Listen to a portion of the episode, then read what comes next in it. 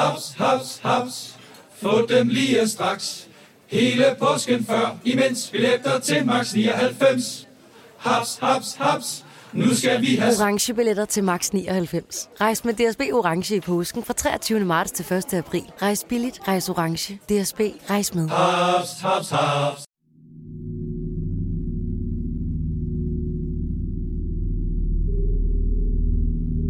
Tæt på den svensk-finske grænse, godt 700 km nord for Helsinki, ligger byen Oulu. Bortset fra Murmansk i Rusland, findes der ikke nogen større nordliggende byer. Denne subarktiske by var fødestedet for Jukka Torsten Lindholm, der kom til verden en varm julidag i 1965. Oulu er kendt for sin produktion af tjære og laks, men Jukkas mor Leina arbejdede som bartender. Hun blev skilt fra Yukas far, da sønnen var 6 år gammel. Yuka voksede op med to stedsøstre, og han klarede sig godt i de første skoleår. Men i puberteten skete der noget med ham. Han begyndte at drikke alkohol og tage stoffer. Han stjal sin mormors checkhæfte og svindlede sig til penge. Hans tid blev brugt på at svælge i horrorfilm og spille videospil. Det var måske også her, at en tanke overtog Yukas sind fuldstændigt. Fantasien om at kvæle en kvinde, mens han havde sex med hende. Den idé konsumerede hele hans væsen og skulle snart komme til at føre til meget lidelse. Yuka blev nemlig en af Finlands mest berygtede seriemordere.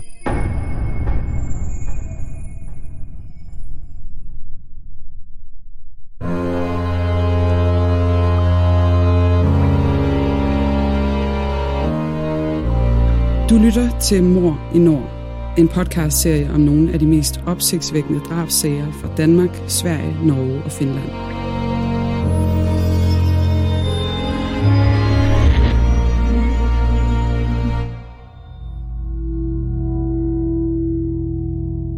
Det du nu skal høre er en virkelig historie, researchet og fortalt af Janne Ågaard og læst op af Le Gammeltoft.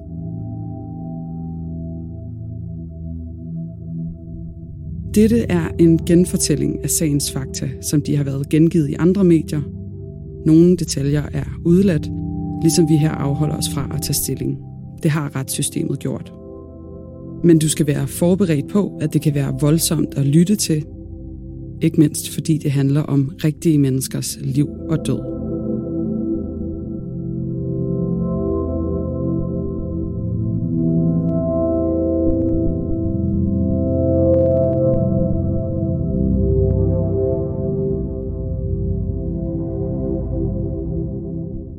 Definitionen på en seriemorder er en person, der slår mindst tre personer ihjel, og som samtidig opnår stor psykologisk tilfredsstillelse ved at dræbe.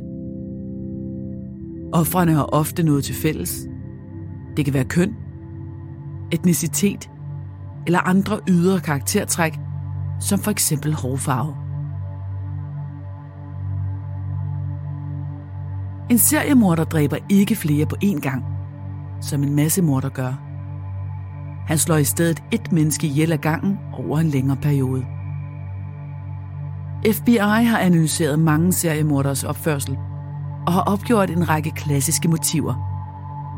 Det kan være seksuel belønning, vrede, penge, opmærksomhed eller simpelthen bare for spændingens skyld. Seriemordere er en sjældenhed i Norden, også i Finland. Derfor er sagen om Yuka Torsten Lindholm helt speciel. Yuka var i frit fald i sine teenageår, og det lokale politi lærte hans navn at kende. I begyndelsen var det mest for smårapserier og drengestreger, som når han formåede at tømme spillemaskiner i arkaden for mønter. Men i 1981 tog det en drejning for den 16-årige Yuka, da han overfaldt en jævnaldrende pige.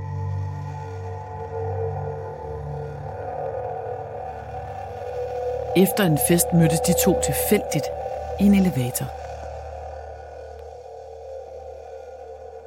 Her overfaldt han hende brutalt, og slæbte hende ned i en kælderskagt. Han slog hendes hoved ned i kældergulvet og forsøgte at kvæle hende med hendes eget tørklæde. Hun kæmpede sig fri og løb tilbage til festen, mens Yuka tog flugten fra kælderen. Pigen identificerede senere Yuka ud fra fotos på politistationen. Og da politiet anholdt ham, kunne han ikke give nogen årsag til overfaldet.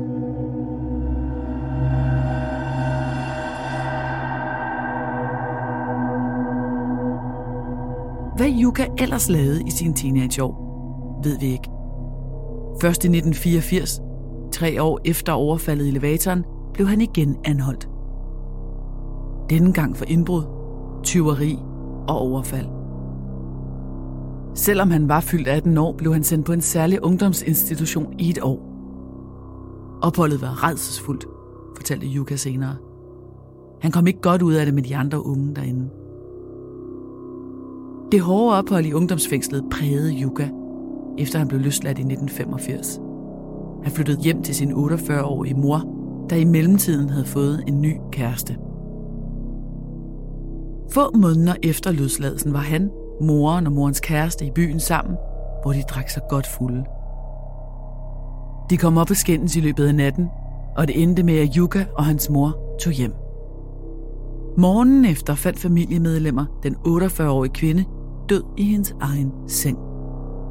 Der var ingen tegn på kamp. Lejligheden fremstod ryddelig og rengjort. Politiet blev straks tilkaldt, men selvom obduktionsrapporten viste kvælningsskader på hendes hals, var retsmedicinerne ikke klar omkring dødsårsagen i rapporten. Både Yuka og morens kæreste blev afhørt, men der blev ikke rejst tiltale, og sagen blev henlagt. Dødsfaldet skete den 26. august i 1985. Og der skulle komme til at gå et år, før efterforskningen omkring Yukas mors død blev genoptaget.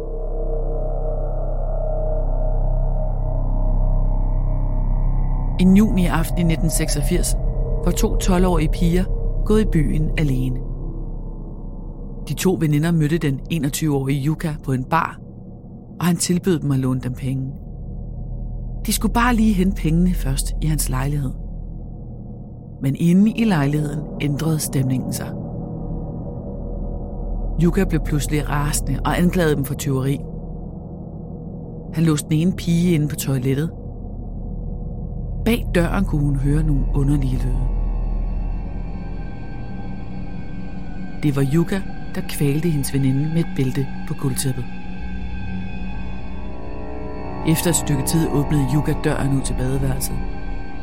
Han beordrede den 12-årige pige ud og tvang hende til at lægge sig på gulvet ved siden af sin døde veninde. Yuka lagde sig oven på dem og gned sig op af dem og kyssede dem begge, mens han udspurgte den overlevende pige, om hun stadig var jomfru. Den fortvivlede pige formåede ved et lykketræf at vriste sig fri og slippe ud i trappeopgangen, hvor hun råbte om hjælp. Nogle naboer kom hende til undsætning og tilkaldte hurtigt politiet. Det lykkedes i mellemtiden Yuka at flygte fra lejligheden, og en større eftersøgning gik i gang. Han blev anholdt samme nat i en nærliggende skov. Han havde på det tidspunkt en promille på 1,75. Drabet på den 12-årige var ikke til at slippe udenom. Der var et vidne. Yuka kaldte de 12-årige piger for prostituerede, og han sagde under afhøringerne, at han havde tænkt sig at betale dem for at have sex med sig. Det var også under disse afhøringer, at Yuka pludselig indrømmede drabet på sin mor året inden. Han fortalte, at han havde været rasende på sin mor. Både over skilsmissen fra hans far, hendes manglende hjælp under opholdet i ungdomsfængslet, og så det, at hun havde fået sig en ny kæreste, som havde forårsaget, at hans stedsøster måtte flytte ud. Men da sagen kom for retten i marts 1987, trak Yuka dele af sin tilståelse tilbage.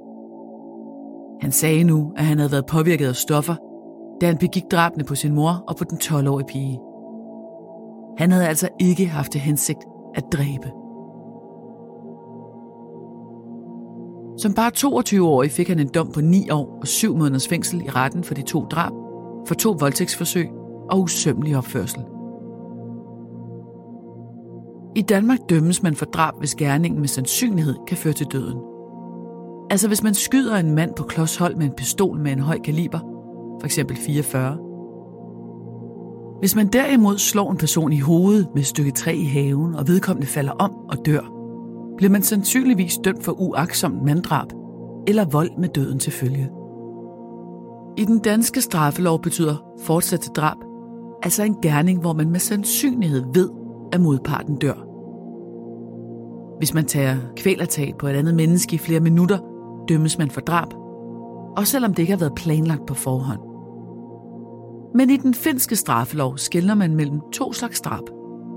Et overlagt drab og et ikke overlagt. Hvis en mistænkt person skal dømmes for et overlagt drab, skal anklageren bevise, at gerningsmanden enten har planlagt gerningen på forhånd, opført sig særligt brutalt eller modbydeligt, generelt er til fare for offentligheden, eller har udset sig et offer, som er tjenestemand, som for eksempel politiet. Hvis en af de her fire ting kan bevises, kan den anklagede idømmes fængsel på livstid for overlagt drab. Hvis drabet har været planlagt, starter strafferammen med 8 års fængsel. Hvis det er drab med formidlende omstændigheder, indebærer det en straf på mellem 4 og 10 års fængsel. Formidlende omstændigheder kan for eksempel være, hvis man er ganske ung, er i et skænderi med offeret eller er blevet provokeret. Uaksom manddrab straffes maksimalt med to års fængsel. Hvad en eventuel livstidsdom betyder i praksis, vender vi tilbage til senere.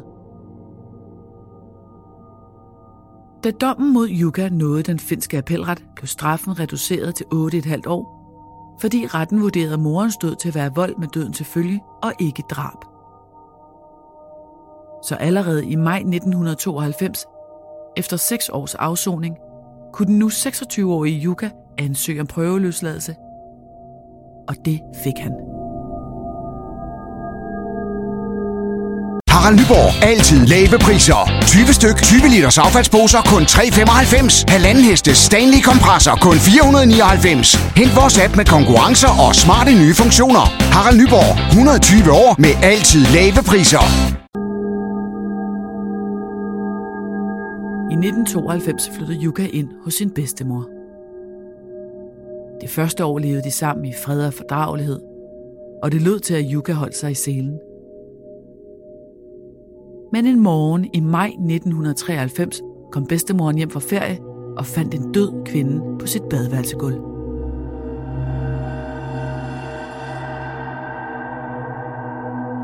Den 42-årige kvinde var kvalt med stofbælte. Yuka blev straks anholdt og afhørt. Han kom med en lang forklaring om, hvordan han havde mødt kvinden i byen og ville købe en pistol af hende. Under forhørene kom han med beskyldninger og alibier, men med en del tekniske beviser følte politiet og anklagemyndigheden sig sikre på, at han var gerningsmanden. Så den 13. december 1993 fandt byretten den 28-årige Yuka skyldig i drab og idømte ham 9,5 års fængsel. Anklagemyndigheden appellerede dommen de henviste til hans tidligere forbrydelser og ønskede ikke, at Yuga skulle kunne få prøveløsladelse igen. Mentalerklæringen dømte, at Yuga ikke var sindssyg, men noterede, at han var fascineret af brutal maskulinitet. Yuga selv ankede også dommen, og denne gang gav han en ny forklaring på drabet.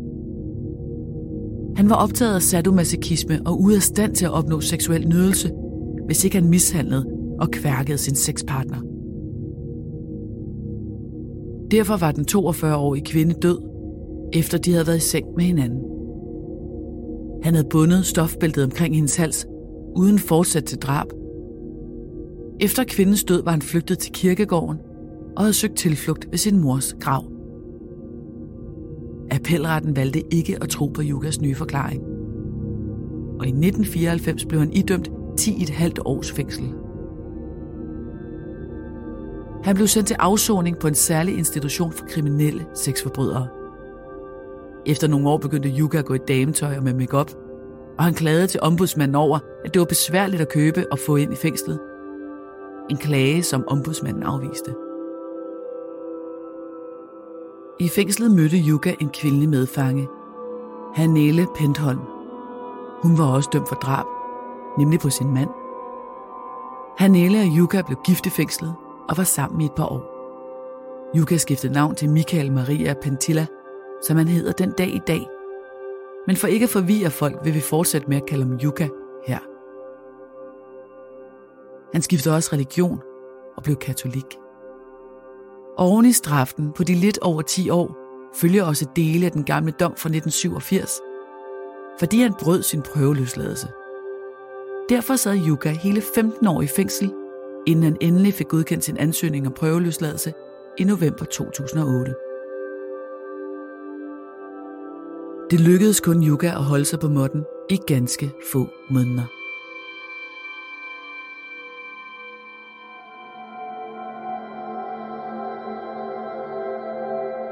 I maj 2009, efter et halvt år i frihed, tog han kvælertag på en kvinde, han havde inviteret hjem til sig. Kvinden slap med forskrækkelsen. Måneden efter bestilte han en massøse hjem til sig. Men da hun var i gang med at folde massagebriksen ud, tog han kvælertag på hende iført læderhandsker og troede med at slå hende ihjel. På et tidspunkt holdt han inde, og kvinden fik talt ham til ro.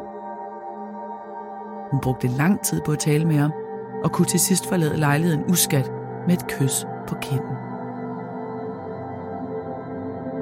En måned senere forsøgte Yuka det samme med en rengøringsdame, som kom for at gøre rent i hans hjem. Han tog kvælertag på hende, og hun slap fri ved at bide ham i hånden.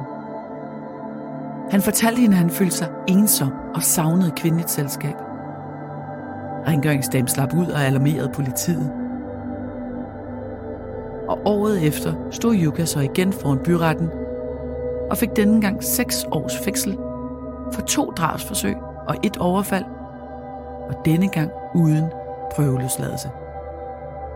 Endnu en gang blev dommen anket. Appelretten nedsatte denne gang hans straf og mente nu, at der var tale om tre overfald, og at anklagemyndigheden ikke havde bevist, at Yuka havde forsøgt at dræbe nogle af kvinderne. Yuka slap derfor med fire år og fem måneders fængsel for de tre overfald mellem maj og september 2009, og samtidig vurderede retten, at han havde ret til prøveløsladelse. En eller anden grund blev de tre overfald fra maj til september behandlet i én retssag. Mens tre andre overfald, som Yuka begik i maj og august samme år, blev behandlet i en anden retssag. Disse sager blev først afgjort i retten 2012, altså hele tre år efter de fandt sted. I august 2009 havde Yuka booket sig ind på et hotel i hjembyen Aarhus han lokkede en kvinde ind på sit værelse og holdt hende fanget i 10 timer, mens han voldtog hende og slog hende. Flere uger inden havde han overfaldet en anden kvinde, som han lokkede hjem til sig med løftet om et par nye støvler. Da hun først var i lejligheden, voldtog han hende. Også denne gang blev Yuka idømt fængselsstraf. Den gang på fire år og fire måneder. Denne straf blev så lagt oven i den fængselsstraf, som Yuka allerede var i gang med at afzone for de tre andre overfald. Denne gang fik anklageren medhold i, at Yuka ikke skulle kunne prøveløslades. I løbet af sin afsoning formåede Yuka at flygte fra fængslet sammen med en medfange. De to så sit snit til at undslippe, mens de var ude på en shoppetur. Men efter en storstilet politijagt og tips fra offentligheden, blev han pågrebet efter bare én dag på fri fod. Medierne indevendte sagen, og der var stor debat om det finske retssystem og det faktum, at Yuka kunne afzone i åben fængsel. Til sidst lovede justitsministeren at iværksætte en undersøgelse. Yukas flugt betød, at han blev flyttet til lukket fængsel, og han kom først på fri fod igen, da han blev løsladt i julen 2016 efter knap 8 år i fængsel.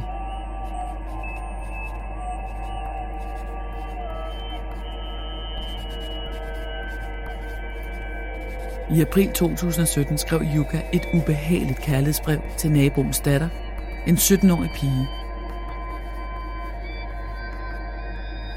I brevet beskrev Yuka, hvordan hun kunne komme i kontakt med ham gennem lukket chatrum på internettet. Et par måneder inden havde den 17-årige pige set en ukendt mand, som hun nu genkendte som sin nabo uden for vinduet.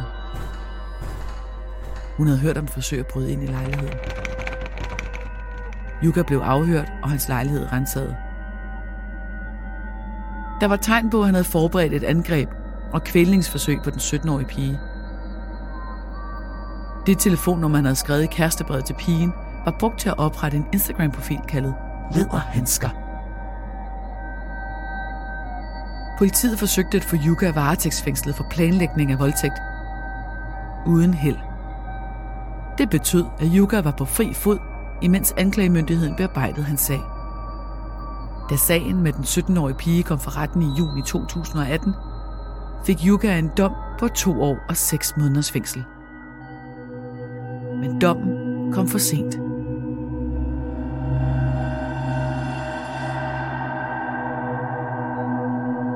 En måned inden havde Yuka været på dating site og kontaktet en 52-årig kvindelig sexarbejder. Han mødte efter aftale op i hendes lejlighed i Helsinki. Her kvalte han hende med hænderne, et bælte og til sidst et par nylonstrømper. Hun blev fundet et par dage senere en visevært, der undrede sig over lugten og fandt kvinden skjult under sengen. Beviserne mod Yuka i sagen om drabet på den 52-årige sexarbejder var svære at komme udenom. Hans telefonnummer dukkede op i offrets opkaldshistorik måneder forinden. Videooptagelser fra en kiosk viste, at Yuka havde købt en mobiltelefon med et SIM-kort dagen inden. Samme mobilnummer var blevet brugt til at lave aftalen med sexmedarbejderen. Andre videooptagelser fra overvågningskameraer viste ham bærende på en taske, der senere blev fundet. Den indeholdt et læderbælte og et par strømpebukser med offerets DNA på.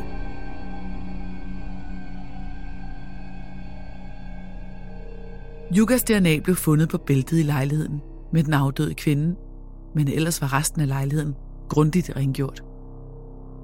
Endelig mente anklagemyndigheden, at han havde nok til at tiltale Yuka for overlagt mor, altså den forbrydelse, der giver livsvarig fængsel i Finland.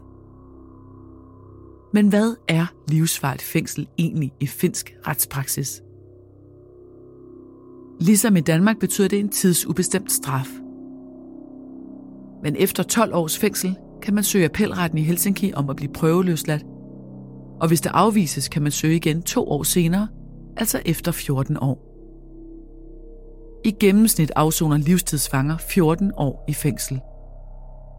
Men der er også enkelte tilfælde, hvor prøveløsladelsen afvises, og den dømte afsoner i langt flere år. Indtil videre lyder den finske rekord for den længste afsonede straf på 22 år. Retssagen blev en af de mest omtalte nogensinde. Jukka var allerede landskendt som Finlands farligste mand, og fotoet af ham med langt, tyndt, mørkt hår, plukkede øjenbryn og blå øjne havde været på forsiden af mange aviser gennem årene. Seriekvæleren lød hans tilnavn, og de fleste kendte hans ansigt. I retten havde Yuka altid en god forklaring på, hvad der i virkeligheden var sket. Kvinden havde genkendt ham for billederne i medierne og gået i panik, da han ankom til hendes lejlighed. Derfor kvalte han hende. Yuka bestred, at drabet var overlagt. Han sagde, at det ikke var planlagt på nogen måde. Han brugte blot den nye, uregistrerede mobiltelefon, fordi han gerne ville forblive anonym under sexkøbet. Også forud for denne retssag blev der beordret en mentalundersøgelse. Den beskrev Yukas seksuelle afvielse som asfyxiofili, det at blive seksuelt ophidset af at blive kvalt. Det er som regel personen, der får lukket luftvejene, der oplever seksuel opstemthed ved kvælningen, og ikke personen, der kvæler. Denne afvielse er selvklart ekstremt farlig. At dø af kvælning tager tid. Der går ofte helt op til mellem 5 og 10 minutter, inden offeret dør.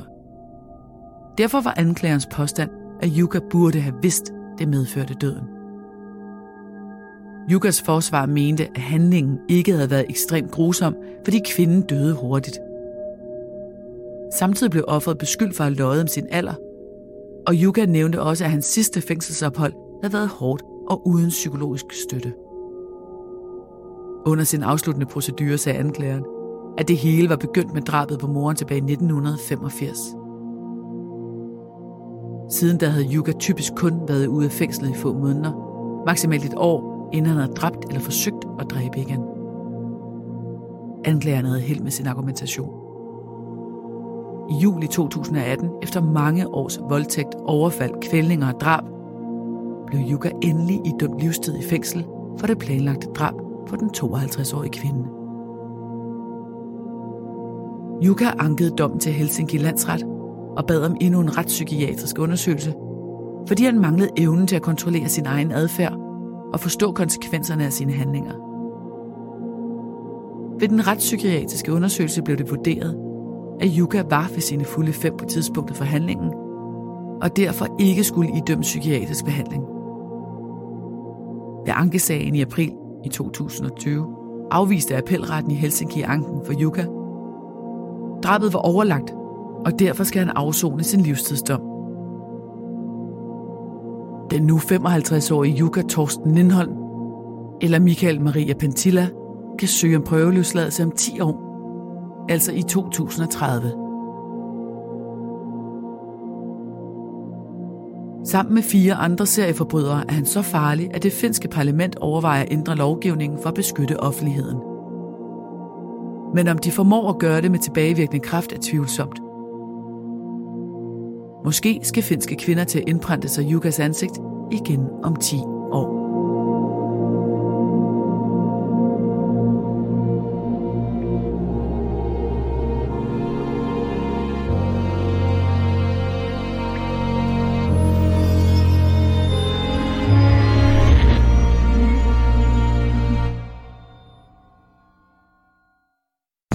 Vi har opfyldt et ønske hos danskerne. Nemlig at se den ikoniske tom skildpadde ret sammen med vores McFlurry. Det er da den bedste nyhed siden nogensinde. Prøv den lækre McFlurry tom skildpadde hos McDonald's.